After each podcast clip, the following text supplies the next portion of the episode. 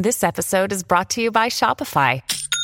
Forget the frustration of picking commerce platforms when you switch your business to Shopify, the global commerce platform that supercharges your selling wherever you sell. With Shopify, you'll harness the same intuitive features, trusted apps, and powerful analytics used by the world's leading brands. Sign up today for your $1 per month trial period at shopify.com slash tech, all lowercase. That's shopify.com slash tech. Buzz around artificial intelligence is seemingly everywhere. Is your portfolio keeping up? Consider the Global X Artificial Intelligence and Technology ETF, ticker AIQ, which invests in dozens of stocks at the leading edge of this disruption.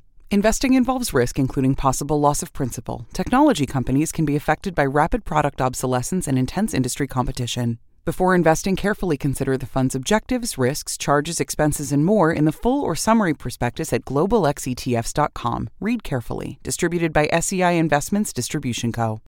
When you need mealtime inspiration, it's worth shopping Kroger, where you'll find over 30,000 mouthwatering choices that excite your inner foodie. And no matter what tasty choice you make, you'll enjoy our everyday low prices, plus extra ways to save, like digital coupons worth over $600 each week. You can also save up to $1 off per gallon at the pump with fuel points. More savings and more inspiring flavors make shopping Kroger worth it every time. Kroger, fresh for everyone. Fuel restrictions apply. Sweet Tarts dared to combine sweet and tart. But we didn't stop there. We combined soft and bouncy to bring you new Sweet Tarts Gummies Fruity Splits, a uniquely delicious dual sided gummy with one side that's sweet and one side that's tart, but entirely smooth and squishy. Mmm, a powerfully perfect combo. Sweet Tarts, dare to combine. Hello, so this is Laura, the editor of Olive Magazine, and we've got a very special podcast today. Uh, we've got three guests uh, for a special podcast uh, to celebrate the Pink Lady Food Photographer of the Year Awards. Uh, so we've got Caroline Kenyon, founder of the Food Awards Company, which runs the, the awards, and the Tiptree World Bread Awards. So thank you, Caroline. Nice to have Lovely you. to be here. We've got David Loftus, who probably needs no introduction to our readers. He's one of the world's most famous uh, food photographers. Spanning more than 20 years, you photographed over 100 books, which is incredible, working with top chefs and foodies from across the globe. And then we've also got the lovely George Reynolds as well, food writer, contributing to Eater London, the Sunday Times Star, British Vogue, and The Guardian. Hello. Hello. Thank Hello. you, everybody. So let's get talking. Today, we thought we'd have a, a chat really about why we're all so obsessed with food. So we all write about it, talk about it, take pictures of it. Um, George, let's start with you. Why do you enjoy writing about food? Um, I think for me, it's, it's that it allows me to write about pretty much anything. I think the amazing thing that's happened in the last 15, 20 years, maybe a bit longer, um, with food writing in general is that it's opened up as a sort of subject and, and people now sort of feel free to write about any aspect of it, um, whether it be the sort of the supply chain or the politics of it or the kind of cultural representation. Um, so I think um, far from being just about a single subject, it allows you to be um, pretty wide ranging. That's what I've enjoyed, certainly in the last few years, writing about it. It's funny, actually. I mean, that's the same with the photography, really, and it's same same with the awards. How that's that's also stretched around, and it's funny. Uh, the cab driver on the way here, the cab driver was saying, "So you just take pictures of food? That's all you do?" And you sort of try and explain it. You say, "Well, no, it's the person that grows the food. It's the place it's grown. It's the place it's sold to. It's, the market you buy it. It's, it's the whole story, and that's really changed for the writers." And as a result, it's changed for the photographers and for the awards. I mean, the breadth of imagery within the awards now, you know, you actually see very few food portraits or just food still lives in the finals. And it really does cover everything. I mean, very occasionally it's hard to see if there's a food element in a photo, but, but they tend not to make the finals. But, Right, okay. but, but it is about everything now. Yeah. And um, that's where it's really changed. That's interesting. Caroline, what do you think? Why are we all so obsessed with taking pictures and, and looking at beautiful food imagery? I think well? because you know food speaks to everybody. You know, it mm. unites us all. We all have to eat. I mean, there are some people, and I personally feel very sorry for them who see food as fuel. Yes. But most of us love to eat, and it's not just because it you know makes us feel comfortable and happy and our tummies full, but because it's associated with family, with friends, with celebrations, with relaxing, with being on holiday. Mm. I mean. Uh, one of my first questions, if a friend's been on an interesting trip, I'll say, you know, what did you eat? Hmm. It's that thing that unites all of us. And I think that's why people respond so intuitively and so emotionally to food photography. Hmm, I mean, people nowadays, when they go on holiday, will write off a whole country if they think the food is poor, which is terribly sad because, I mean, people will say, Oh, I never go to Venice because the food's terrible. you know, and architecturally it's amazing, but the food's not good. But actually, the food in Venice is amazing. It's incredible. It's finding the right But it's places, finding isn't the right places. And I think, I mean, luckily it's become much easier to find the right places. And you know, you can research, you know, through your own magazine, through Mm. through through the internet and things. You can research the great places and find where the locals do eat. That's and it's so interesting point. rewarding as a result. Yeah, it's an interesting point you talk about that because actually the way we search for things is changing as well. So yes, you're right. We do look to articles in the newspaper or us at Olive Magazine, but also things like Instagram. You will search via imagery Yeah. to, to find places or to eat or places to visit, and that's an interesting yeah, um, evolution as well. I. Exactly. I mean, I've been with Jamie sometimes when he's actually said, you know, I, I really want to do. I, I make this up. Uh, an example, I'd say a croquembouche or mm. something, and I wanted to do it in a style of a Venetian or a style of something. And it's become so easy now to do a geotag and then mm. start hunting within the geotag for something, just for reference, really, to Yeah. see what people like and what they do. Um, it's so much easier now. Yeah, I find that really exciting because it means that, that food becomes this universal language that can unite everybody. And, you know, there's so much negativity around social media and um, particularly, you know, Facebook's taken a bit of a bashing, but actually, there's so many more possibilities for us to connect with each other through food, through social media, and to make us realize that we're alike each other rather than different. it definitely seems a much more positive community than other aspects of social media, from what I gather. You know, like everybody's keen to share. You sometimes get one-upmanship, I think, but it's mm. definitely a, a, a happy place. I mean, what's generally. nice is, I mean, you see it with chefs, particularly. If a chef goes to a, a, a you know, a, a restaurant, another restaurant, mm. not their own restaurant, you know, often they'll comp the meal or ask the chef into the kitchen, and that's quite rare. I mean, a photographer would never come and say, you know, pop into my studio and see what I do. I mean, there's no way they'd ever do that. Um, and it's odd as chefs that they do bond with each other very well. I think. I mean, the odd biggies, obviously, who we know, you know, will start shouting and ranting and telling everyone else they're not very nice. But, but most of them will embrace you if you come to their restaurants Yeah. and stuff. And I think, as well as a punter in a restaurant, as a as a customer, you know, if you show the love, you know, you do tend to get the love back. Yeah, definitely. And how do you think that food photography and food imagery has changed then over the last 15 years in terms of the imagery we have even at Olive? You know, one month or one quarter might be where lots of people have hands in the food photography. Mm. Another time it might be really stripped back, or you might have lots of props. Like, how have you seen it evolve in the last decade or so? It, I mean, it does change all the time, and you know, the the top shot has been the sort of the big thing in the last mm. few years. But I sort of I understand that because most chefs will plate plate food from above. So you know they're they're above their table looking down at their food, and they tend to plate it that way. Mm. You know, you won't find a chef on their knees plating a food. So so the when you see people in restaurants shooting from above with their mobile phones, I mean that's the way the chef has seen it. So it's sort of the right way to shoot it. Mm. Um, and as a result, that's become a real trend within books. I mean, some of the trends go a bit bonkers. You know, the sort of the sort of vast expanse of grey with a with a, a, a plate sort of cropped off in the bottom right hand corner and nothing else, and um, it, it all goes a bit bonkers at times. I sorry. Go on, no, no, no. No, I just I think that in a way there are there are so many trends and styles, but you know what I perceive as you know director of the um, uh, photography awards, and I'm on the shortlisting panel, so I see everything. So you must have seen lots. Is it a bit like um, clothes fashion? You know, actually. People can have their own style. Yeah, there'll be the kind of the catwalk look, and you know whatever's going on in couture in Paris, which probably isn't very relevant to you or me. Mm. So there might be one particular fashion at the time, but everybody's evolving their own style. You've very much got your own style, David. It's really distinctive and beautiful. And then there are others that are different. And I, Yeah. I think there's there's room for quite a lot of styles. Yeah, there is, and certainly with I mean with the Instagram competition that we've run um, over this year, you know, there's definitely an erring towards the dark, Interesting. and it gets a little bit depressing at times. I mean, it, it, you know, people seem to be taking stuff away from the light and Yeah. making it as dark as possible.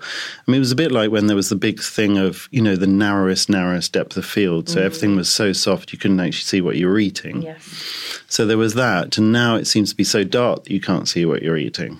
But it's, um, you know, it's a really fine balance between something that looks like a Caravaggio and something that just looks like it's been shot at night. Yeah. You know. I find it really interesting the the way sort of aesthetics like that seem to sort of evolve on Instagram. Though you know there, there was this very kind of organic, which obviously had a lot of effort that went into it, with these kind of tweezered. Um, Someone called it sort of new romanticism style of plating things. It was very kind of floral, um, and then you had the sort of ugly, delicious, very kind of close ups of kind of. And I, am interested to see. I mean, I'm sure we'll get around to it, but sort of talking about how the the future and where it goes from there. Um, I don't- hadn't really noticed the sort of the, the darkening Yeah, it's Sort of been, fact you talk about is it's been a lot. Um, Yeah. um, and it's certainly within photography generally, there's been a lot of darkness. There's a couple of, uh, I'm thinking sure of find it. Instagrammers sp- specifically, but there's definitely a couple of Instagrammers that we're fans of. But like you say, it's, I think, Oh, I've seen, yeah, I've seen them. I think yeah. a lot of Instagrammers are finding their own aesthetic, aren't they? yeah, and and some of choosing it, I mean, to stand as out. I said, some of them do look like Caravaggios. They're mm. Mm. amazing. Mm. I agree They with it, but I, I have to say that I, I have a, a weakness. when I'm on the shortlisting panel, people say, "Oh, Caroline, not another dark picture." Yeah. But I, I, one of my favourite places is the Wallace Collection. Hmm. I don't know if you know it, but the the Dutch still lives of hmm. food there, to me, are the sort of 16th and 17th century. Uh, origins of food photography that beautiful beautiful imagery with flowers and pies that are cut open with the crumbs tumbling out and you know half cut open pomegranates i mean most exquisite painting but with very dark backgrounds. And i i do adore that so guilty as charged Top tip of how to win the food photography awards here. i'm not on the overall judging panel and here we have the chair of the judges Um, so that, it's interesting that point, though, isn't it? Kind of what is the purpose of a, a food image and how how it tells a story? Is it meant to be a piece of art? Is it meant to show you how a, a dish is meant to be presented? Is it meant to Well, I think take as- you somewhere else on a different journey? I mean, as a food photographer, if it's a plate of food, you failed in your job if you don't want to just lift it off the page and It has to look appetising. It has to look. on our covers on Olive, Yeah. the the thing that we always say is it has to be must either must make or must eat. And you, you have to want to grab Yeah. that plate of food off the page, like you say. Yeah, absolutely. And it's funny because some there are some magazines, some books, particularly, where you don't feel that, and it's it's to me quite obvious. It's but but obviously it's not obvious to everybody. Um, uh, but yes, that immediacy of oh god, I so want to eat that, or you know, otherwise you really have failed. Yeah. Um, And I, f- I think that's it, with the the sort of viral power of social media and Instagram in particular as, as a sort of marketing tool. You know, I, I, I'm sure PR agencies would get cross with me, but I do think it is the tool that re- restaurants have at their disposal now. Um, it always astonishes me quite how unappealing a lot of these viral things are. You know, these kind of the sort of freak shake or the unicorn sprinkles or rainbow this or rainbow that or whatever. Um, all these immaculately plated dishes that get put up on on restaurant feeds don't have that immediacy and that kind of you know wanting to grab something. Whereas I feel Yeah. Yeah. maybe it's home cooks or, or um, you do get the occasional chef who where you feel oh yeah I actually just want to eat that. I'm not really interested in anything in, else in the image. It's interesting in that point, though, isn't it, of creating something for the image rather Hmm. than for the eating of it or drinking of it, whatever it might be. But uh, yeah, it's it's definitely that's something I, that we've seen. saw a list the other day of Lo- London's most Instagrammable dishes Yeah. or Instagrammable restaurants, Yeah. and it was rubbish. It's pretty miserable, isn't it, as a way to really live your full life? gauge of a, of a good meal, isn't it? But I read that um, sales of small bowls have rocketed at John Lewis Really well. because people are using Instagram to photograph their food. And the thing is, if your food is kind of sloppy, if it's a mm. stew mm. or something a mm. bit kind of oozing, it doesn't look very nice on a plate, does it? And the way of making it look kind of have that kind of is it hygge? Yeah. look, is to put it in a bowl. So Yeah. John Lewis is doing very well out of it. Interesting, interesting. That's a bit sad. It is quite sad. That's one thing that uh, I, I was quite interested for all of you to contribute to. Actually, is are there any foods that are hard to photograph or hard to make beautiful? Um, because I know that, for example, on olive, we would never. Well, I say never. We, we will do at some point, and I'm sure we have done in the past. But I don't particularly like roasted meats. I think they don't look great really close up on a front cover. That would not make me want to pick it up. Yeah, Yeah. but that's my personal preference. I wondered if there's something that would never win a Pink Lady Food Photography Award. That's Another top one. tip for our, I think we'll keep that one for after tomorrow night. there was one quite controversial image I've heard from the um, Interesting. Sacred Chamber of Judging. Yeah. I mean, ice cream is notoriously difficult to Yeah. photograph, isn't it? So when you see a really beautiful shot of ice cream, I, I do It's funny, sit I up. think, yeah, it's funny. I think ice cream's a doddle, but but then but then I shoot with natural light, so it's not going to melt under the lights. yeah. Um, I like shooting ice cream. Curries are hard. Yes. because they're sloppy. Yeah, they, they tend to be brown and sloppy. I mean, um, they taste amazing, but they don't look great. So they tend to be quite hard to shoot. And I can't imagine you ever putting a straight curry on a. No, not on a cover. I think that would be tricky. but there does seem to be this uh, uprising, certainly on social media, of hashtag beige food. If you've seen that, Yeah, but I and I'm a that's the big fan of this. that's what I find so short. It's sort of the next extreme. I describe it's um, her Rachel Roddy. The I, mean, I think her recipes are brilliant, Mm. but I sort of described it as um, beans cooked in rainwater. Like it's this very like you know humble Italian peasant food that that does look yeah not at all sort of. Well, it doesn't look at all pretty, but it is very appetizing. I think that's the point I was trying to get Yeah. to. That it, you know there is a way of making this, even you know a curry or a stew or whatever. Yeah, I was looking at Skye McAlpine's book yesterday. The uh, the ve- Oh, the she's Venice done a. Venice cookbook, and some of that food, you know. It, it just depends on again who shot it and the location it's shot in, and she's obviously shot it in Venice and in in the open air and natural light and stuff. But some of it, you just look at it and you. I found myself looking at the pages occasionally, and I suddenly realised I've been looking at a photo for ten minutes, and it's not it's not just the photography. It is the fact that it's it is, it is things like bean stews and mm. things like that. But you're just looking at thinking, God, I want that now. Mm. yeah. Mm. I really want to eat that. So, Laura, you tell us. I'm really fascinated. You know, if you're the editor of Vogue, you would have put Kate Moss on the cover, and you know that it's going to sell. Yes. So, as the editor of Olive, what food do you put on the oh cover and know that it's a surefire hit? Yeah, it's really interesting. So I've been editor of Olive for nearly three years now, and so I'm definitely learning what works and what doesn't. But I think it's always good that our key things to start with are must make or must eat. Um, so you have to want to eat it at some point. Um, but you know what we find absolutely beautiful sometimes doesn't sell quite so well. So um, we put on, for example, uh, shellfish with crawly tentacles and things, and that was on reflection a bit of a mistake. Lots of people loved it and enjoyed it, but I think having those kind of It's an interesting one Heads with on- the yeah. Yeah, it's funny because book publishers won't put desserts on the front cover. interesting. See, desserts and cakes and things do Yeah. really well. Was for it. Books, too it's not. feminine an Uh, audience? I think it- so. Yeah, it's a real no-no. Yeah. You know, I think it's about it's, well, you're lucky in a magazine because you know your readership and you know your audience and what they love, and, and they'll tell you either vocally through social media or with you know the paying pound whether they buy the magazine or not. But you definitely. Yeah, we, we figure out what works well. You know, cakes and sweet things always do really, really well. Um, avocados do well. Um, what else does well? Uh, yeah, we had profiteroles on at Christmas and they, they flew off the shelves. Um, so I think it's mostly about figuring out what people are eating right now.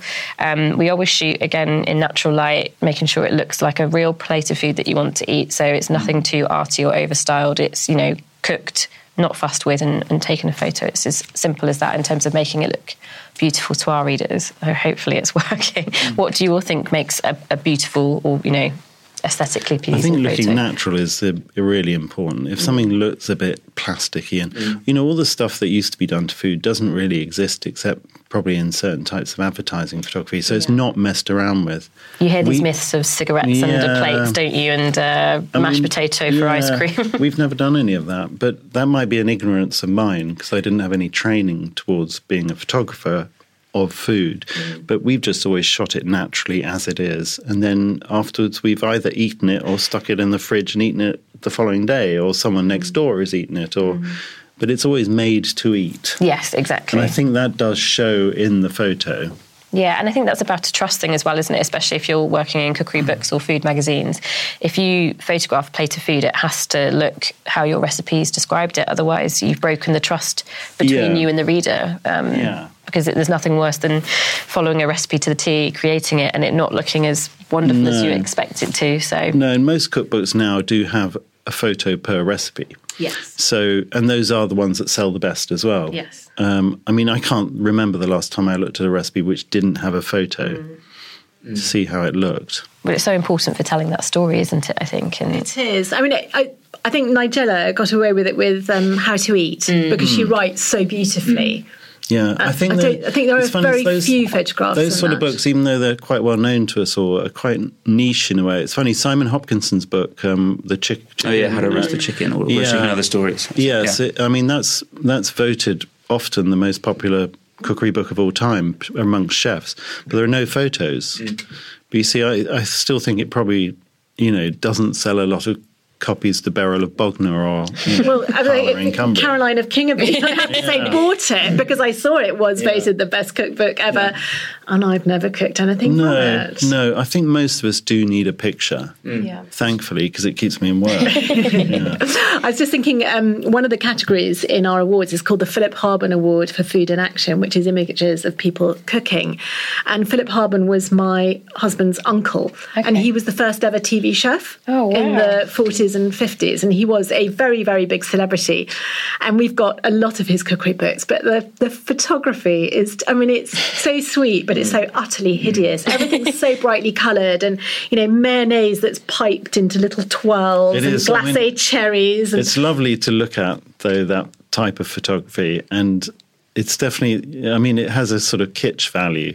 But I mean, secondhand cookbooks like that have become very valuable and and collected by everyone from food writers to photographers. It's funny, I'm working with Prue Leith at the moment, and it's um, we're shooting her book, and it's her first book for 25 years, which is hard to believe, really. You assume that Prue Leith will have done lots of cookbooks, but she was talking about her last cookbook, and she's a wonderfully sort of flamboyant character. And she was saying about the pictures that illustrate her recipes in her last book from 25 years ago. And there's a recipe for barbecuing. And she said, Oh, no, no, no, I'm not going to use a photograph of barbecue. So there's an old illustration from sort of early Victorian times of a human being being roasted on a spit by sort of, um, you know, cannibals in Papua New Guinea or somewhere. And, and then there's a, there's a scene of party food where she's got, rather than do the party food, she's got the after the party. So it's literally cigarette butts and, and, you know, so, I mean, it's funny how it's changed. It's sort of, and now, of course, she just wants beautiful photos of her food. She sounds ahead of the time because Anthony Bourdain's last book had noodles coming out of helmets and all sorts Oh, yeah, of I cigarette mean, butts and things know, like that. I so she was ahead of the curve. Yeah, I remember seeing a, a wallpaper article, in wallpaper magazine, which you know always thought it was the hippest of the hip, and they'd basically left the food for a year.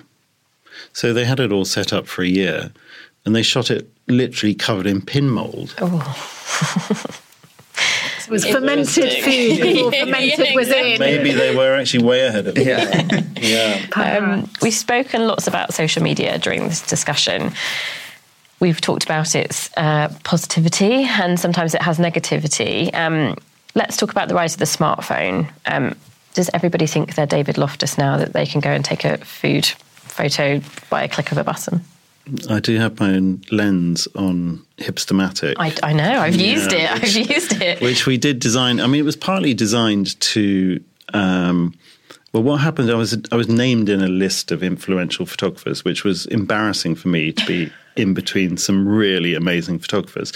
But uh, but uh, the people who made Hipstamatic called me up and said, "Would you design a lens that's going to not annoy people in a restaurant?"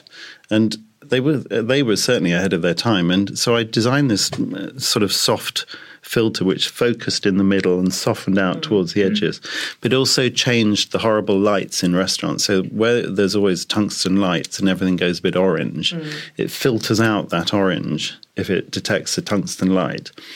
So the idea is it would look daylight. If you actually took the food to the daylight, it would definitely look a bit like one of my photos.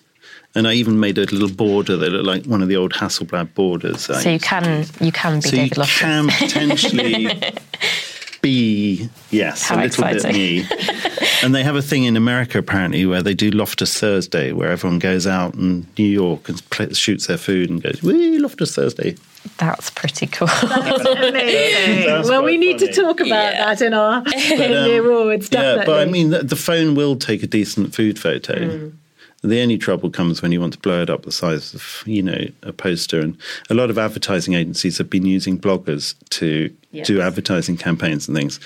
And I haven't heard a good story of how it's gone yet. Uh, interesting. because it all falls apart a bit when, you know, you're in a studio and you've got the food and yeah, I can imagine. Caroline, how many uh, enter? You've got a phone category for the awards. Yeah, we haven't have you? some many hundreds Yeah. of entries because it's so accessible. I mean, I, um, my son, he's 21, is a photographer, and about three years ago, he said, "Look, mommy, you need to have a decent camera." I said, "Henry, I cannot take a picture to save my life. It is a total waste of money." And I actually went on a photography course. It was a one-day beginners course, and I was lent this Nikon and it was put on the table in front of me. And everybody else actually was quite experienced. And I looked at this thing, I thought, oh, it looks really shiny and nice. And then I had to say, um, excuse me, how do you turn it on? and I had a lovely day, but to be honest, if you put the Nikon back in front of me, I wouldn't be able to remember how to turn it on. A phone is perfect for people like me. That's the level of my skill and my ability. and to be honest, my interest in taking photography, I am obsessed with photography, but I utterly revere people like David because. We are not all David Loftuses. And it's like people thinking they get the brand new golf clubs and they're Tiger Woods. no, you're not. You're somebody with a brand new set of golf clubs. Yeah. So the phone is is wonderfully democratic, and it means that we can all have our Instagram feeds and so on, but we are not David Loftus. I've been so impressed at the uh, the images that come out of the food cat- uh, the phone category. Though I think our art director Jill was actually shortlisted for one of her photos, which we were thrilled about for her. Um, I think was it somebody sat on a cow or some sort. I'm looking to, to our team. Uh, so yeah, we were thrilled to see her on there. But yeah, I'm always so impressed at, at the the range. But that's what I love about the awards in general is that that. Everybody can get involved, and you you, you can be a professional photographer yeah, it's, it's or an amateur. It's completely or, anonymous, so Yeah. we we never see the names. I mean, I don't know the name of this year's winner. wow. I know the photo, but I don't know Yeah. the name. And it could be a professional, it could be an amateur.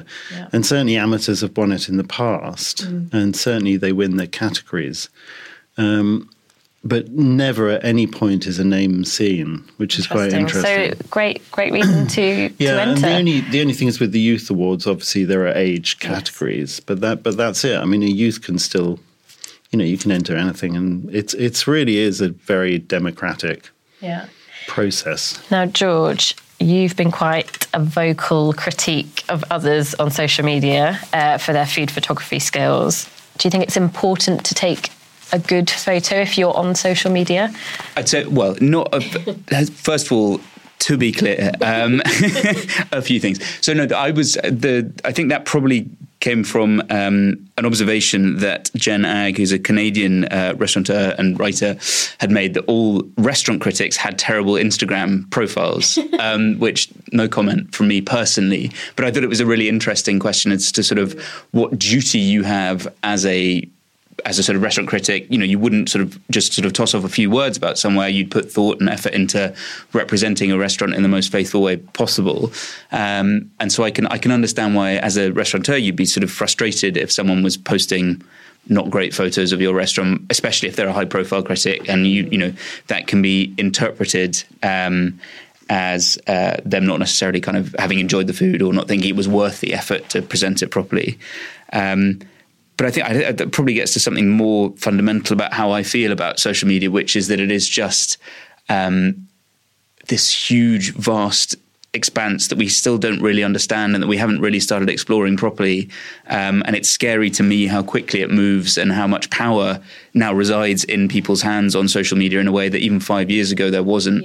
Um, you know, you get restaurants designed with Instagram in mind now.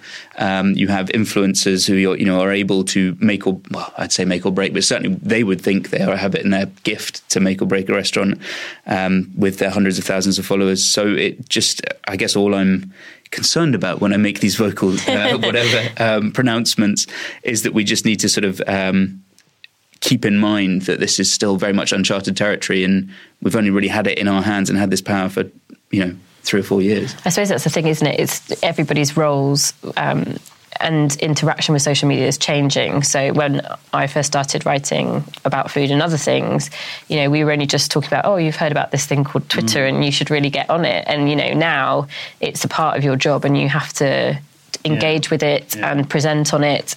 And so it's kind of a new set of skills that perhaps restaurant critics or whoever are in the industry don't necessarily, well, didn't think they would have to have. Um, no. But if they weren't present on those platforms, there would be a, a, void where they should be. So it's a really it's a tricky one. it's interesting because we've actually we're running um, uh, a workshop for one of our sponsors for the awards is Errázuriz, the okay. Chilean winery, and they sponsor the wine photographer of the year category, and they're bringing um, a dozen. Um, managers of wine shops to have a show around the exhibition on Thursday, um, a wine tasting. Fantastic. And then uh, Fujifilm, who's another sponsor of ours, is running a short workshop on, on how these wine shop managers can take better pictures of wine. It's a very hard because to take It's very hard, but also it's part of that thing. It's they have a responsibility. You know, if, mm. if a winery has put maybe decades, perhaps even centuries of skill into producing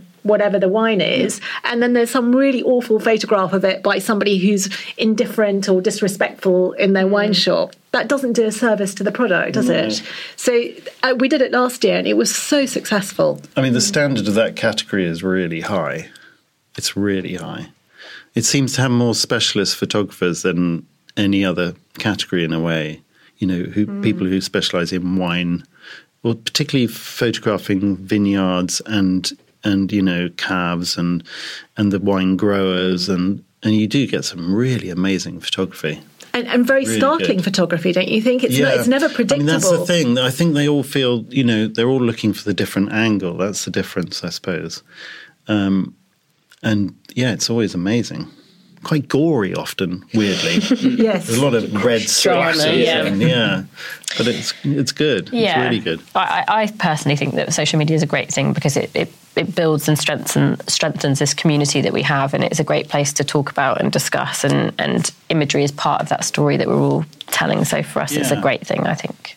But I yeah. do. I yeah. do. And I think there's a place for kind of and we might differ on this. I think there's place for bad photography on there as well because it's it's, it is that democratic thing, and it's not everybody's a professional photographer, but it's great when they can. Oh no! Like take a look at my profile. The, photo, the photography on my profile is no, terrible. Yours is very it, good. Yours is very just, good. Um, yeah, no, no. I, I, I think the democratization, as, as Caroline was saying, I think is the best bit about it, and the fact, you know, as a as a journalist or as someone who's interested in food, the ease with which you can interact with people about it now is yeah. phenomenal compared to even you know even five years ago when I think I probably had just started taking more of a kind of active interest in it.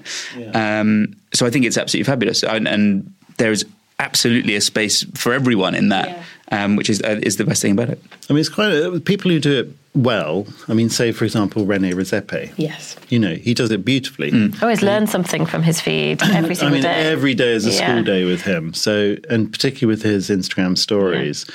But you know, I've noticed with him, if someone, so for example, he put up a um, an is it an abalone yesterday that was quite bizarre. I mean, it's one of the weirdest things I've ever seen to eat.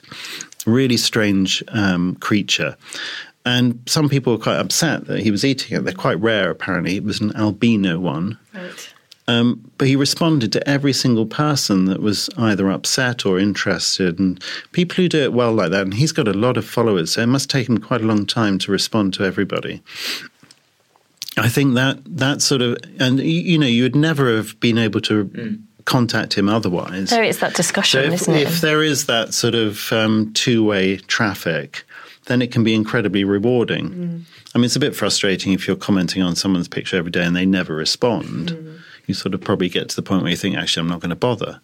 Um, but um, but with people like that, whereas there's two way traffic, you know, actually you are talking to someone who's really a rock star of his you know his genre yeah. really and it's so easy and you're yeah. you're very likely to get a yeah. response as well yeah it's a great thing okay so let's talk about then the future of food photography which you were all at the forefront of and you all see what's happening and, and setting the trends do, do we think it will get more avant-garde more theatrical will it get stripped back what do we think caroline Oh goodness! I mean, I, I think the sky's the limit, and I I, I don't think it's ever going to end because I think I think just this um, opening up of food as the universal language is here to stay, and and I think it's part of this whole thing to do with how you know that people are spending less money on stuff and much more on experiences. Well, what defines an experience is often the food. So I think photography is going to go in parallel with that.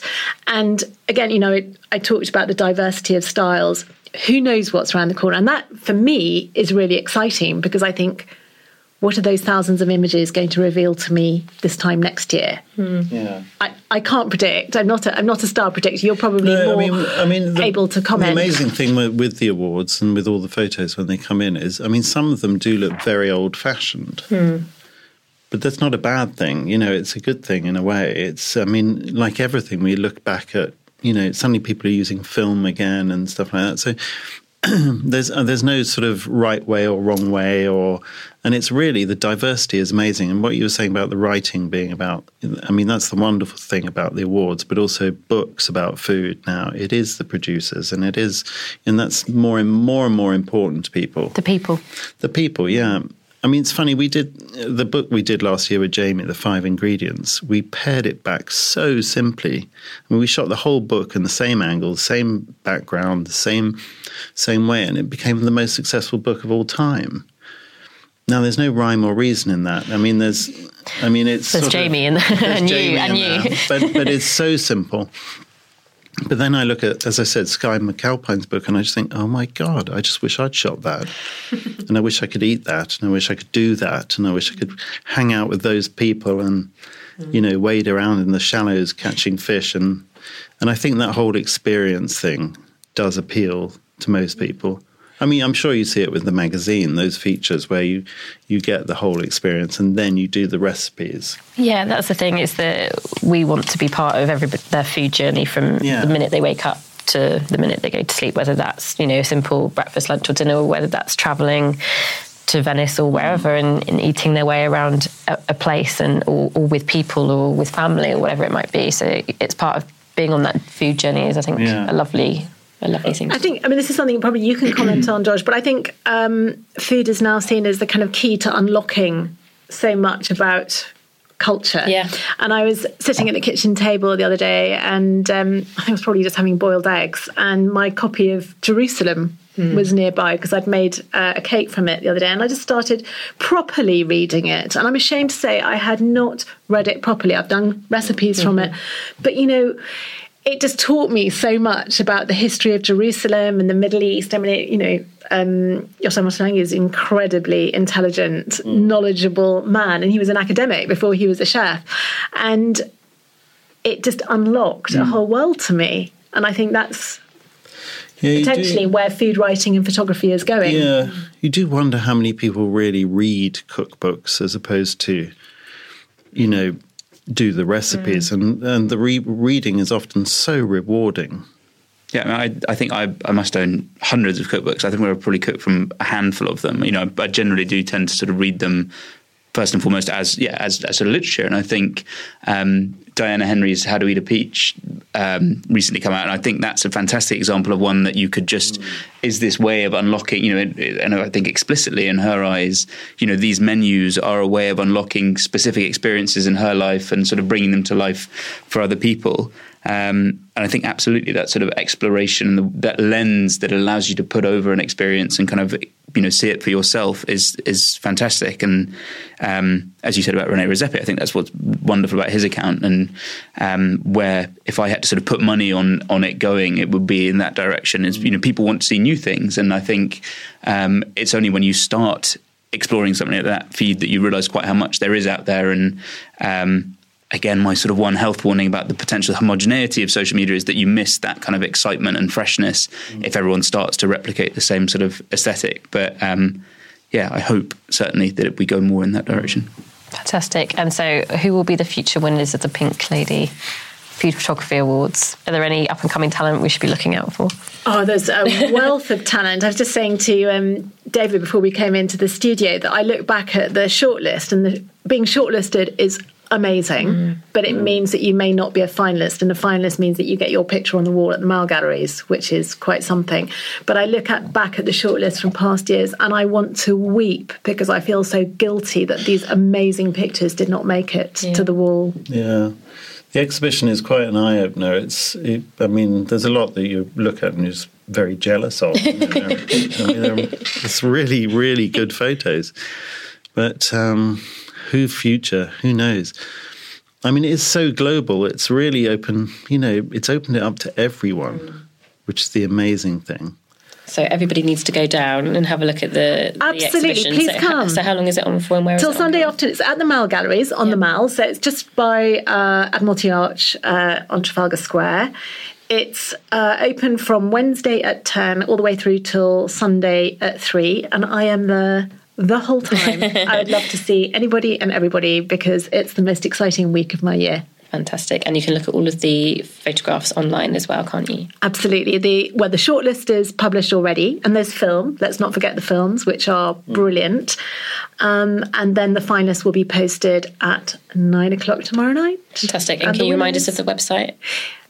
www.pinkladyfoodphotographeroftheyear.com. Fantastic. All right. Thank you so much, everybody. That was so Thank interesting you. and it was lovely to have Thank you. Thank you.